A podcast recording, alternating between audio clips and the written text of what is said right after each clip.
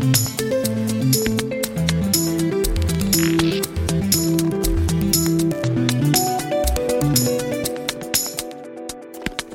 og velkommen til ny episode av Kampanjekast. Jeg heter Camilla og sitter her med kollega Dag Robert. Hallo. Hallo.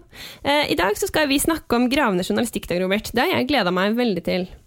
Ja, vi skal snakke om eh, to av det siste årets eh, mest spennende graveprosjekter. Der ene er Padma Papers eh, fra Aftenposten, og det andre er Våtdraktmysteriet fra Dagbladet. Det stemmer. eh, Og det er jo ikke bare vi to som skal sitte og snakke om det alene, heldigvis, kan vi kanskje si. Vi får jo på besøk Håkon Borud, nyhetsredaktør i Aftenposten, og Anders Fjellberg, som er journalist i Dagbladet. Han har da også vært med å lage Våtdraktmysteriet, som vant uh, SKUP-prisen. Mm. Men altså, vi har jo hatt en ganske busy uke før i dag, på tampen av uka. Ja, vi var på eh, Gulltaggen blant annet, der vi også hadde en stand. Det hadde vi. Der hadde vi eh, quiz, blant annet. Mm. Tok du quizen?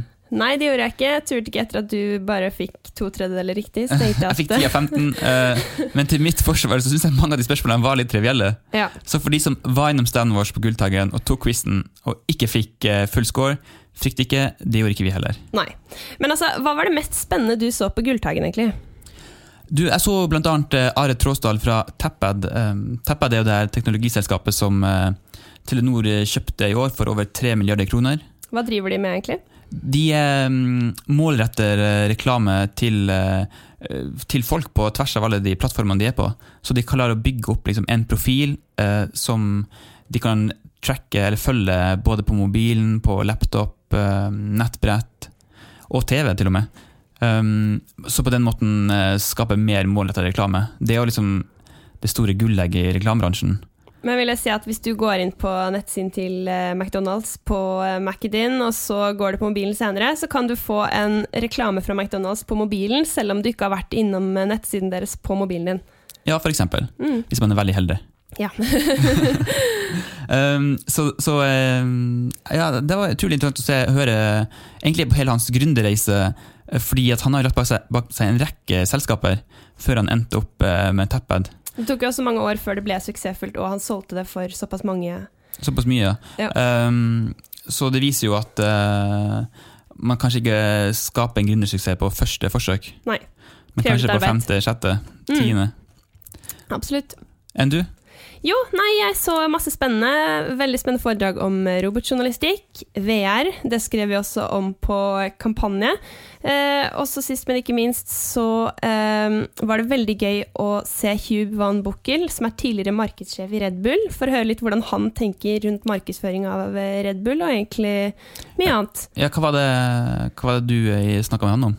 Ja, jeg fikk jo muligheten til å, å intervjue han eh, etter foredraget hans, fordi han eh, i foredraget så sa han at eh, veldig mange er veldig lite kreative når det kommer til digital markedsføring. Man tar bare det man har på en plakat og kjører det online i alle kanaler uten å tenke gjennom at det ikke er tilpasset online kanaler, og at det til og med er enda mer irriterende å få de reklamene eh, på nett eller mobil enn det er å få det på TV eller når du kjører forbi. For som han sa, hvis du ser en eh, plakat med chicken McNuggets, så har du kjørt forbi den når du har kjørt forbi den, men uh, når den følger deg seks uker på nettet, så er det ganske irriterende.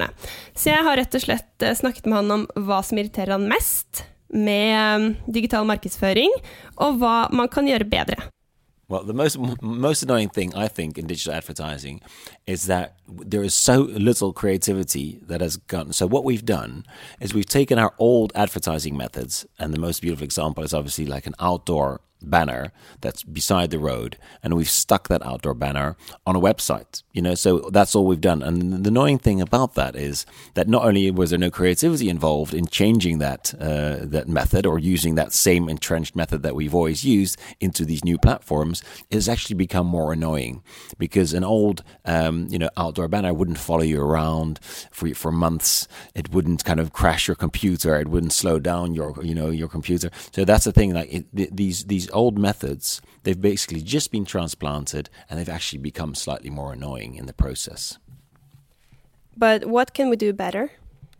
So I think the key thing that I that I think is it's not about you know being on social media or putting your message in in digital, spending you know a certain percentage of your money in digital advertising, but it's about truly changing your own behavior. It's about asking what you can do for people that are important to you. So that means not interrupting them with things. They they will only the only things like there's such a trend now with pop up blocking. So pop up blocking, for instance, in the UK, 88% year on year growth, right? So people either block your message through you know pop up blockers or you know Spotify Premium or you know Netflix. So more and more messages that people do not want to hear or see will simply be blocked, and either they physically block them or they mentally block them, right? They, they get 5,000 messages a day, and you'll just scroll past them. So the only thing in the future, and even now, that people will uh, you know see or is the people that they things that want to see. So it's content that they want to engage with. So you have to think, if you're a marketing person now, if you're an advertising agency, you have to think,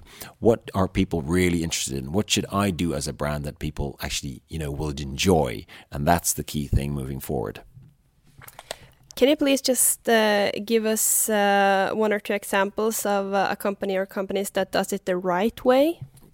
Yeah, so that's the quite an annoying thing. Essentially, that there's always the same companies that come up because there's funny enough. I think it's such a clear method that these companies use, but yet there's so little that do it. So it's always the same. Like Nike, I think is one of the classic examples. So they have a product which is their running shoe. Then their mission is to make you go out and run, to just do it. That's what they say. So they don't only just say it; they actually you know, are committed to the mission. So they'll have a mix of advertising as well, but they'll do things like, you know, organize running events or have a running app where you can track the out, you running you do, and then share that they're running with, with other people. So that inspires them, uh, inspires you to keep on running. So the, the big difference is with a brand like Nike or a company like Nike, they're actually committed to what they say and they'll try and make you go out and run. Whereas, let's say, an old fashioned company like maybe more Coca Cola will just have a positioning, like taste the feeling, and then they'll communicate about that So that's the main difference is that you have to go out and do what your mission is as opposed to just say things. And there's other examples like, you know, Google is a great example. They don't go, you know, their mission is make uh, um, information available to all. Now, they don't communicate about that. They don't go, we're a company that makes, inf- you know, information available to all. They have all these products like Google Maps, uh, Google Earth, Google Analytics if you're a, a small company. Uh, and you can just, you know, they make, they give you information that you really want to have. And they give you that free of charge, right? So they, they, you know, Google Maps, you know, who, everyone uses it, and everyone is always so thankful or grateful for Google for helping them find a new restaurant or a new hotel in in a, in a new city they've been to. So that's those are form of deposits, what I call them, that that build your brand and make you fall in love with a brand and make you want to stay loyal to that brand.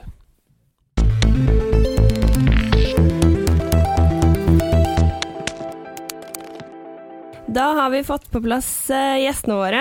Håkon Borud, du er nyhetsredaktør i Aftenposten. Velkommen til deg. Tusen takk. Og velkommen til deg også, Anders Fjellberg, journalist og Scoop-vinner i Dagbladet. Takk for det. Eh, Håkon, hvordan har de siste ukene vært for deg, egentlig? Hektisk? Eh, det har vært veldig hektisk og jobbing nærmest døgnet rundt for meg, men kanskje enda viktigere for journalistene som jobber med dette i Aftenposten. da.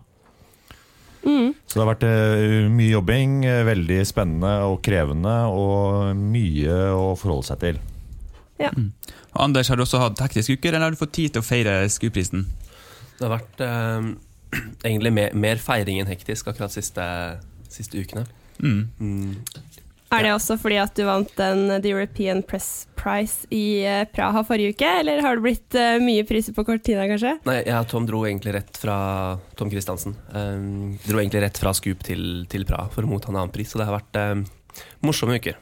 Mm. Jeg gratulerer med alle de prisene. og kan du si litt, Hva betyr det for deg å vinne to sånne prestisjetunge priser? Det er først og fremst veldig, veldig motiverende. Uh, og også en uh, den type journalistikk tar, tar, mye tid, og det koster mye krefter. Og det er veldig veldig hyggelig når, eh, når man får en, eh, en, såpass viktig anerkjennelse av den, av den jobben eh, man har gjort. Mm. Håkon, har dere også en SKU-pris i sikte for arbeidet med Panama Papers? Nei, altså bare la meg først få lov til å gratulere Dagbladet med SKU-pris. En helt fantastisk jobb og en uh, utrolig viktig og, og, bra story.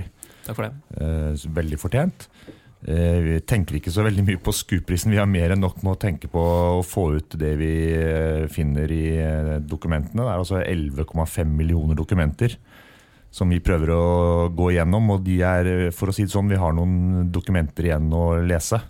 Mm. Men Håkon, kan du bare helt kort, jeg regner med at de fleste i Norge nå har hørt om Panama Papers. Kan du bare gi en sånn liten kort oppsummering? Hva, hva er det?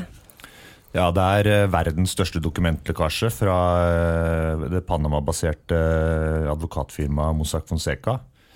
Som jeg sa, 11,5 millioner dokumenter, og det er eh, 376 journalister fra over 70 mediehus i hele verden som har jobbet med dette i et knapt år.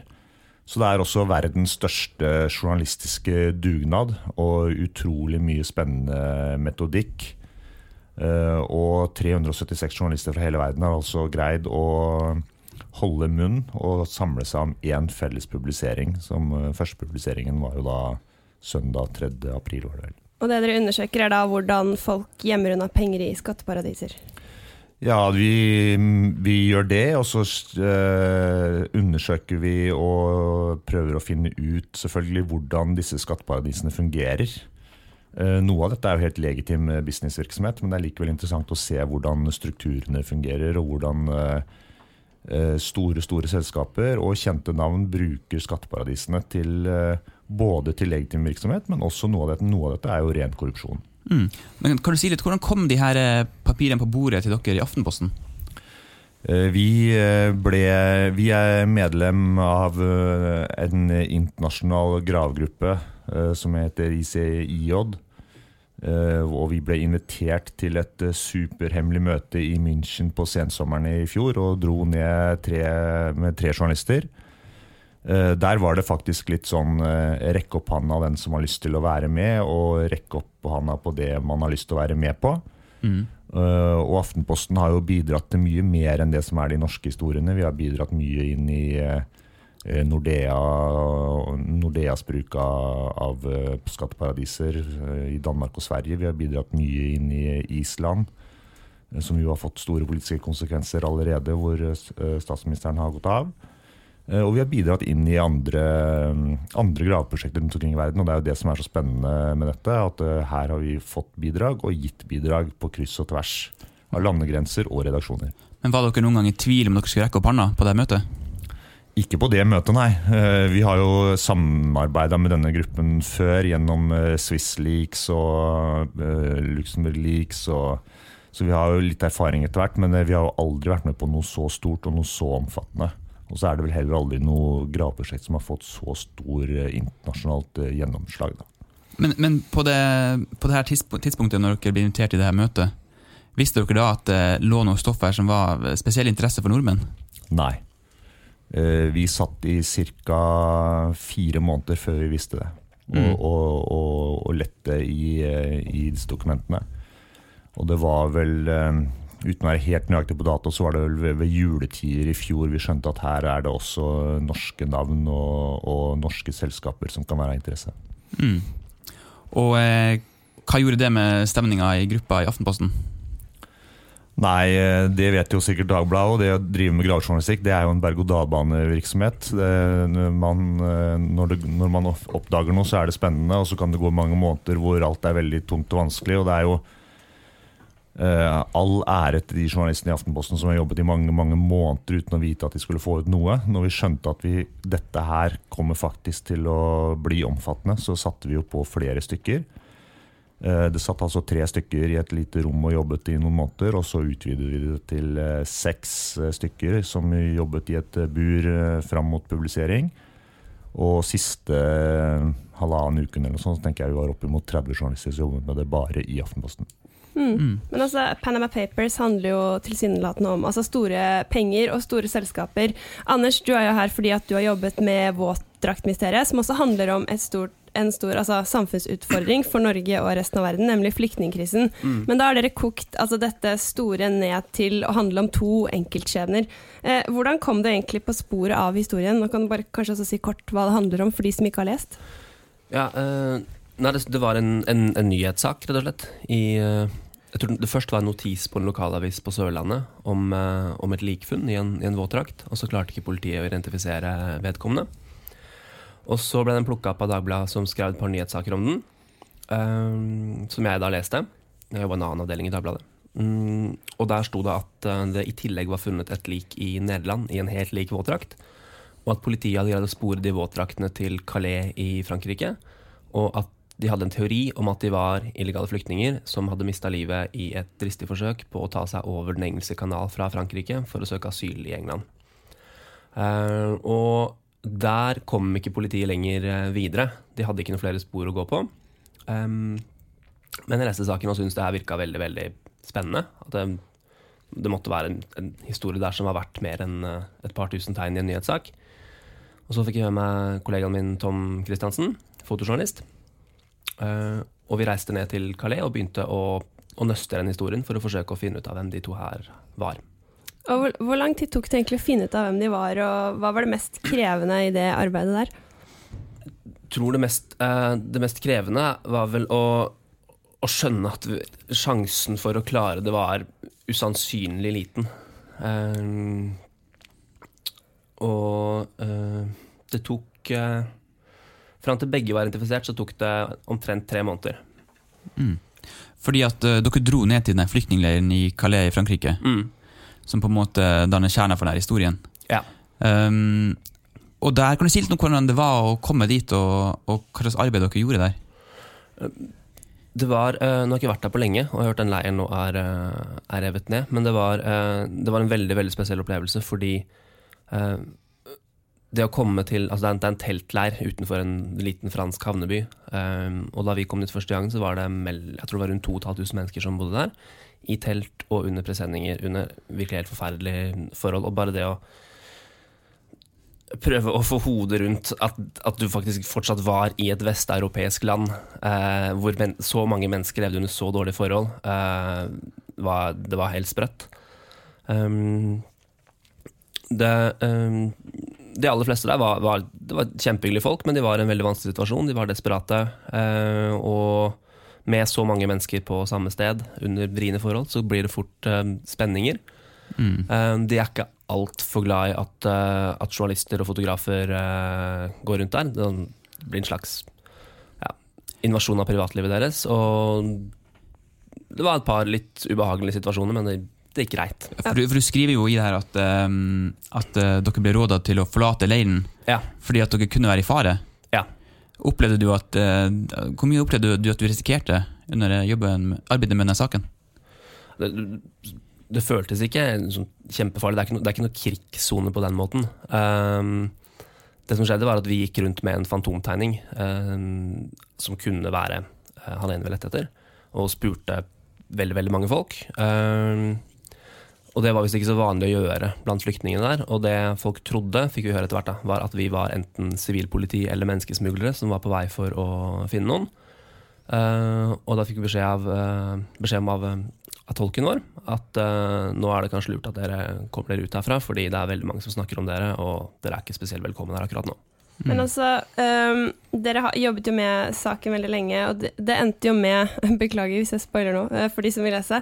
Uh, men det endte jo med at dere faktisk klarte å identifisere begge to. Mm. Uh, så var det vel det, var det dere eller politiet som ga beskjed til familien? Hvordan var det igjen? Kan du bare fortelle litt om hvordan dere klarte å løse det helt til slutt? Helt til slutt så um, Det ble til to etapper. Det første som skjedde, var at vi gjennom et søk i sosiale medier kom i kontakt med en mann i England som lette etter nevøen sin. Um, og der var det så mange detaljer som stemte med, uh, med den saken vi jobber med, uh, at vi regner med det var stor sjanse for at det var riktig person. Så vi fløy over der og tok, tok DNA-tester, som Kripos og politiet i Nederland analyserte, og, og, fikk en match på etter hvert. Den andre personen ble identifisert fordi de publiserte altså den første saken om Moaz al-Balki, som var den første vi identifiserte. Og så ble den saken så, så, mye lest over hele verden i løpet av en ukes tid at det satt en fyr i, uh, i Tyskland og leste saken. Og uh, tror det var en arabisk oversettelse, og han tenkte den andre personen som de skriver om her, som de ikke vet hvem er, det er fetteren min. Um, og så fikk han kontakt med oss. Vi spora opp familien til en syrisk mann som het Shadi Omar Kataf. Og fikk tatt DNA-tester av han også, som ga en match mot likfunnet på lista. Mm. Altså, det er ikke ofte man hører om eh, DNA-testing som et virkemiddel i journalistikk. Har du gjort det før? Nei. Men her var det bare dem, Det var det en som kunne funke. da Mm. Mm. Mm. Eh, Håkon, gjorde denne saken her inntrykk på deg? Ja, absolutt. Og det, det som er fascinerende, altså i tillegg til den rene profesjonelle metoden og den journalistiske metoden som jeg syns er veldig oppfinnsomt og bra gjort, så er det jo det som er interessant med den saken, er at det er en veldig tett og nær, eh, intim nesten, eh, sak. Men som tar opp i seg kanskje, eh, den største utfordringen i det moderne Europa. Det er, vel, det er vel den største utfordringen, nemlig flyktningkrisen. Den tar jo opp i seg hele problematikken og hele desperasjonen som ligger bak migrasjonen i Europa nå. Og det, det gjør jo at den også blir viktig. Mm. Det er jo ikke bare at det er en god journalistisk metode, det er jo en viktig redaksjonell sak. Så jeg må si, som jeg sa tidligere, all grunn til å gratulere. og Jeg er veldig imponert over den saken. Ja, Det gjør inntrykk å sette seg inn i desperasjonen til de, til de som eh, står midt oppi det. Ja. Eh, klarer du å se, mm, sette en sammenheng eh, mellom denne saken og Panama Papers? For eksempel? Er det to sider av samme sak? Eh, Det vet jeg ikke. Altså begge, alle, begge prosjektene er jo Man krever eh, mye tålmodighet og krever langsiktig arbeid og krever eh, oppfinnsomhet, tror jeg, i, i metodearbeidet. Som jeg sier i alle intervjuene jeg går i, så er det jo ikke sånn at vi har disse 11,5 millioner dokumentene med ferdig utgula nyhetspoenger. Vi sitter og lager svære, svære kart over eh, penge, eh, pengeflyt og selskapsstrukturer. eh, Med oppfinnsomme navn, og det er, det er veldig veldig krevende å følge, følge penger. Eh, Og det, til det så kreves det dyktighet, det kreves tålmodighet, og det kreves en, god, en stor grad av oppfinnsomhet og metodisk arbeid. Og det uten at jeg har jo ikke vært inne i arbeidet til Dagbladet her, men jeg vil tro at det, det i hvert fall er det samme. Man er nødt til å være tålmodig, og det er oppturer og det er nedturer. Og så har man jo her kommet med en eh, Det er jo en spenstig, spenstig journalistisk metode da, å si at ok, politiet greier det ikke, så da skal vi gjøre det. Så da tar vi vår egen DNA-test. Men Forskjellen er kanskje at vi, vi lette etter noe helt spesifikt, mens dere har en enorm informasjonsmengde som det, som det kanskje finnes noe spennende i, men Ja. dere, men dere veit ikke hva. Nei, og når vi finner noe spennende, så er det ikke alltid det er det likevel. Og sånn. Mm. Men, eh, men det, det er jo det er det langsiktige arbeidet, da. Mm. Fordi el over 11 millioner dokumenter. Mm. Jeg tror ikke folk klarer å sette seg inn i hvor mye det egentlig er. Nei, Hvor mange av de har dere lest? Nei, det vet vi ikke. Det har jeg faktisk ikke oversikt over hvor mange journalistene har lest, men noen, noen tusener er det. Og noe av det er jo, er jo søk. Andre sitter man, vi faktisk helt manuelt og blar og leser og leser tilbake. Og som jeg sier, bruker det som utgangspunkt. Eh, en del av disse sakene så har jo bare et utgangspunkt i Panama Papers, og så har jo vi gått inn i andre offentlige registre i Singapore og store deler av Asia og i USA og i Norge. Og, uh, fordi vi prøver å dobbeltsjekke all informasjon, og det er jo ikke sånn at uh, all informasjon ligger i, i Panama Papers, men det er en god base for å kunne gå videre og grave på. da. Men jeg skjønner at dere nå har satt av eh, en del ressurser til å jobbe med akkurat dette prosjektet. Mm. Men jeg er litt nysgjerrig på, Har dere en fast gravegruppe i Aftenposten og ut, altså til vanlig? Uh, nei, det har vi ikke. Vi har, uh, vårt utgangspunkt er at uh, alle som- journalister som har en god idé og har lyst til å grave, kan komme til oss med den. Og så må vi vurdere ut fra ressursbruk og, og sånn hvor mange graveprosjekter vi kan ha gående til enhver tid. Eh, det er selvfølgelig fristende alltid å ha graveprosjekter, men jeg tror journalistikken blir best hvis flest mulig kan delta i det. Og så tror jeg også litt på dette at da, da, da skaper man en felles forståelse av hvor mye det faktisk det krever å grave. For det er veldig veldig slitsom jobb, så du får en eh, intern heiagjeng i redaksjonen som jeg tror er veldig viktig. Ja, Anders, eh, i Dagbladet så har du vel en eh, liten gravegruppe. Slik jeg har forstått, er ikke du en fast del av den. Nei. Um, men altså, dere må jo likevel gjøre noe riktig som har vunnet SKUP-prisen uh, tre år på rad nå. Hvordan er det dere jobber med gravinger i Dagbladet? Ja, Den, den, den gravegruppa i Dagbladet er uh, Den er nok ikke en sånn gravegruppe i tradisjonell forstand, hvor det sitter eh, ti personer inne på et, eh, på et mørkt rom og aldri snakker med resten av kollegene. Um, den, den består av tre personer. Eh, Arve Bartnes som reportasjeleder, og så har han, er det to journalister som er fast i gravegruppa. Men de, alle, de aller fleste prosjektene, graveprosjektene kommer fra andre avdelinger i huset. Og det funker sånn at hvis det er på samme måte som i Aftenposten, at uh, det er et ønske at så mange som mulig skal grave, og alle skal få lov til å prøve seg, og hvis man har en idé til en sak som, som ser lovende ut, uh, så får den avdelingen og journalisten som har ideen, uh, tilført ekstra ressurser fra gravegruppa pluss rep-ledelse. Eh, hva tror du eh, Håkon, er du imponert over den merittlista som Dagbladet har lagt bak seg nå, kanskje spesielt i Scoop? Mm, veldig. Vi lar oss inspirere, vi. Eh, veldig imponert. eh, og i en krevende situasjon, så det er utrolig bra jobba. Så vil jeg legge til dette med mm, hvem som skal grave. Vår, erfaring er jo at eh, eller Vi tror veldig på at ideer kan komme fra de rareste steder. Det er veldig viktig om man skal for å få frem god journalistikk, at man lytter. Og at det ikke er én type journalister, eller e- at det er bare redaksjonen ideene kan komme fram, og være åpen for ideer fra overalt fra. Eh, Det tror jeg kanskje eh, er verdt å understreke, da. Dere snakker begge om samarbeid mellom eh, redaksjoner.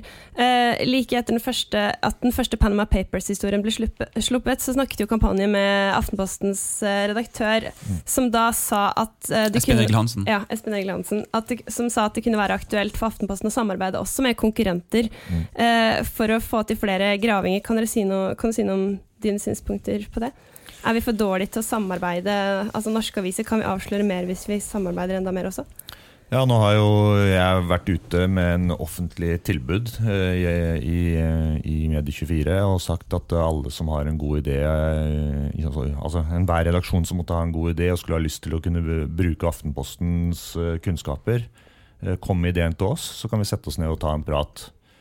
Eh, Og vi har fått eh, noen innspill etter det, selvfølgelig, som vi kommer til å vurdere veldig nøye. Og jeg tror at vi har lært ekstremt mye om eh, om, om journalistikk og samarbeidende journalistikk. Da. Så samarbeid med andre redaksjoner. Eh, det krever god disiplin, det krever god eh, struktur. Det kreves eh, kryptert jobbing ofte. Og så kreves det kanskje viktigst alt, det kreves en stor grad av raushet. Så jeg har sagt før, og gjentar gjerne, at vi har, og vi åpner opp eh, Aftenposten og sier 'kom til oss med ideene'.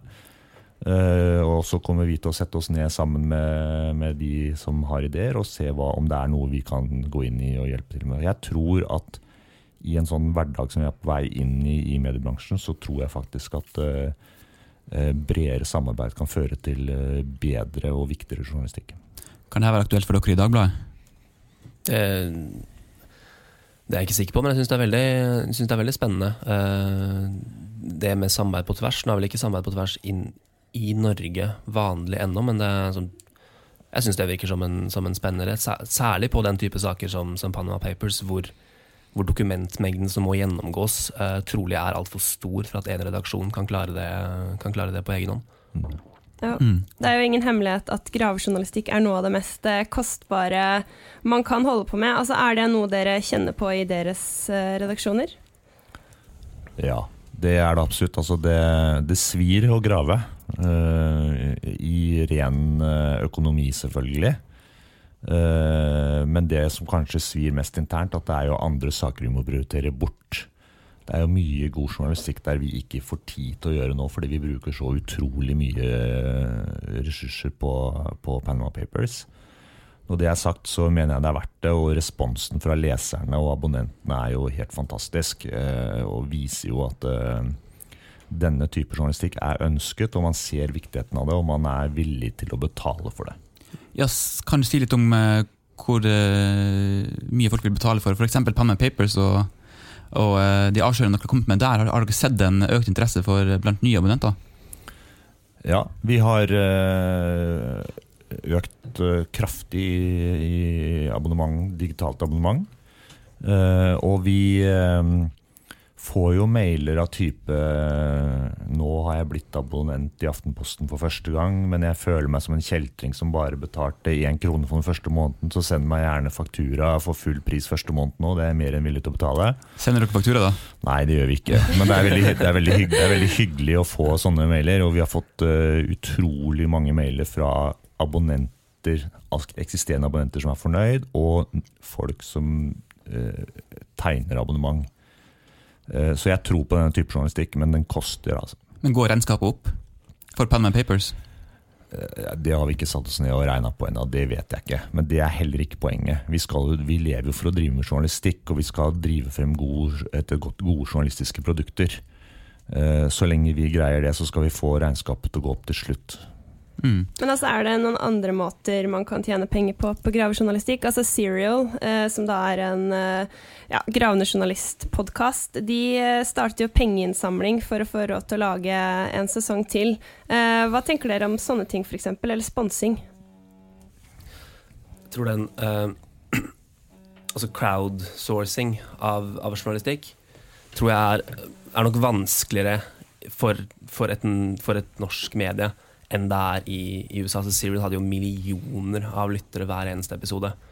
Um, å få til noe lignende i Norge tror jeg vil være, være vanskelig. Og jeg vet ikke om det har vært noe forsøk på, på crowdsourcing i Norge, men uh, det, Norge har en utfordring fordi det er ikke så mange nordmenn, rett og slett. Mm. Så man må ta mer, kanskje ta mer betalt da for uh, de enkelte produktene. Det kan være en, en mulighet. Mm. Hva tenker du om det, Håkon? Er det noen andre måter å tjene penger på enn å satse på å få flere abonnenter?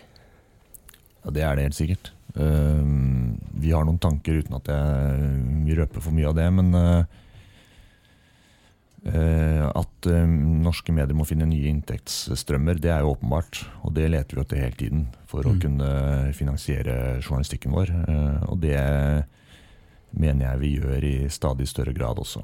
Ja, for det har jo vært en debatt om sponsing av journalistikk. Og eh, i hvor grad man skal åpne for i det hele tatt å ha en sånn debatt. Om eh, man kan sponse også eh, aktualitetsjournalistikk. Hva, eh, er det dit vi er på vei? Hva tenker dere om det? Det bør man åpne for å, å hente inn eh, inntekter fra, eh, fra sponsorer? Jeg har egentlig ikke gjort meg opp noe bestemt mening om, om det ennå, men eh, de aller fleste podkastene jeg hører på, som driver med aktualitetsjournalistikk, de, eh, de har jo sponsorer hvor eh, programlederne selv leser opp eh, annonsørene sine meldinger. Hva tenker dere om det? Hva tenker dere når dere hører det? jeg, jeg, jeg reagerer ikke på det, men det kan hende det er fordi jeg har blitt, blitt vant til det. Men det er jo en ting som sannsynligvis ikke ville blitt, blitt gjort i Norge nå. Mm. Men jeg føler, jeg føler ikke det går utover troverdigheten til f.eks. NPR når, når Ira Glass leser opp en, en sponsormelding fra, fra Mailchimp. Men um, det er godt mulig andre har vet ikke, Tenker du om det, Håkon? Nei, det er, det er en veldig fremmed måte å gjøre det på i Norge, Mm. men jeg mener jo at vi skal ha debatt om alt som kan sikre god journalistikk. Eh, og så er jeg ikke villig til å ofre troverdighet for å få god journalistikk, for det, det, da henger det ikke sammen lenger.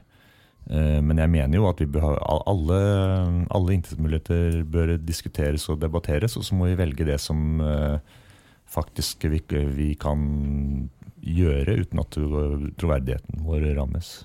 For Er dere bekymra for fremtiden til gravejournalistikken uh, i en stadig tøffere medieøkonomi? Jeg, jeg sitter heldigvis ikke på den sida av bordet som sitter med, med pengesekken, så jeg ser jo ikke hvor mye prosjektene mine koster. Nei. men, Men- men uh, Vi ser jo at det blir flere, færre kollegaer. Ja, det, det, det ser vi. Men samtidig ser vi også at det er, eh, at det er veldig veldig mye god gravejournalistikk som, som lages i, eh, i Norge. Eh, Jeg møtte to journalister fra Ekspressen i, i Praha forrige uke, og de sa at de hvert år så leste de gjennom metoderapportene fra Scoop, og, og, og de mente bestemt at, at det sto be, mye bedre til i Norge enn i Sverige for, for gravejournalistikken. Og det Håkon sier om, om abonnenttilfanget i Aftenposten etter Panama Papers, det også er veldig gledelig, for det viser at folk faktisk vil ha det. Og jeg tenker at i en, um, altså i en heldigital medieverden så kan alle, alle lesere kan få uh, det aller meste uh, hele tiden overalt fra alle mulige tilbydere. Det mediehusene kan, som ingen andre klarer å, å få til, uh, er gravejournalistikk. Og det tenker jeg gjør at, uh, at gravejournalistikken uh, altså, Jeg er ikke så bekymra for det. Jeg tror, det. jeg tror mediehusene vil komme til å drive med god gravejournalistikk også i framtida. Hva tenker du, Håkon? Nei, jeg, jeg er ikke så veldig bekymra for gra altså de store prosjektene. For jeg tror eh, eh, de- de fleste nasjonale mediehusene i hvert fall kommer, kommer til å ha eh, muskler til å starte store prosjekter og langsiktige prosjekter. Men jeg er bekymra for eh, finansieringen av journalistikken, og da tenker jeg kanskje først og fremst på hverdagskvaliteten. Altså hverdagsgravingen. De ikke kjempeprosjektene, men de, den, de småprosjektene vi driver med hele tiden, som er god, solid journalistikk.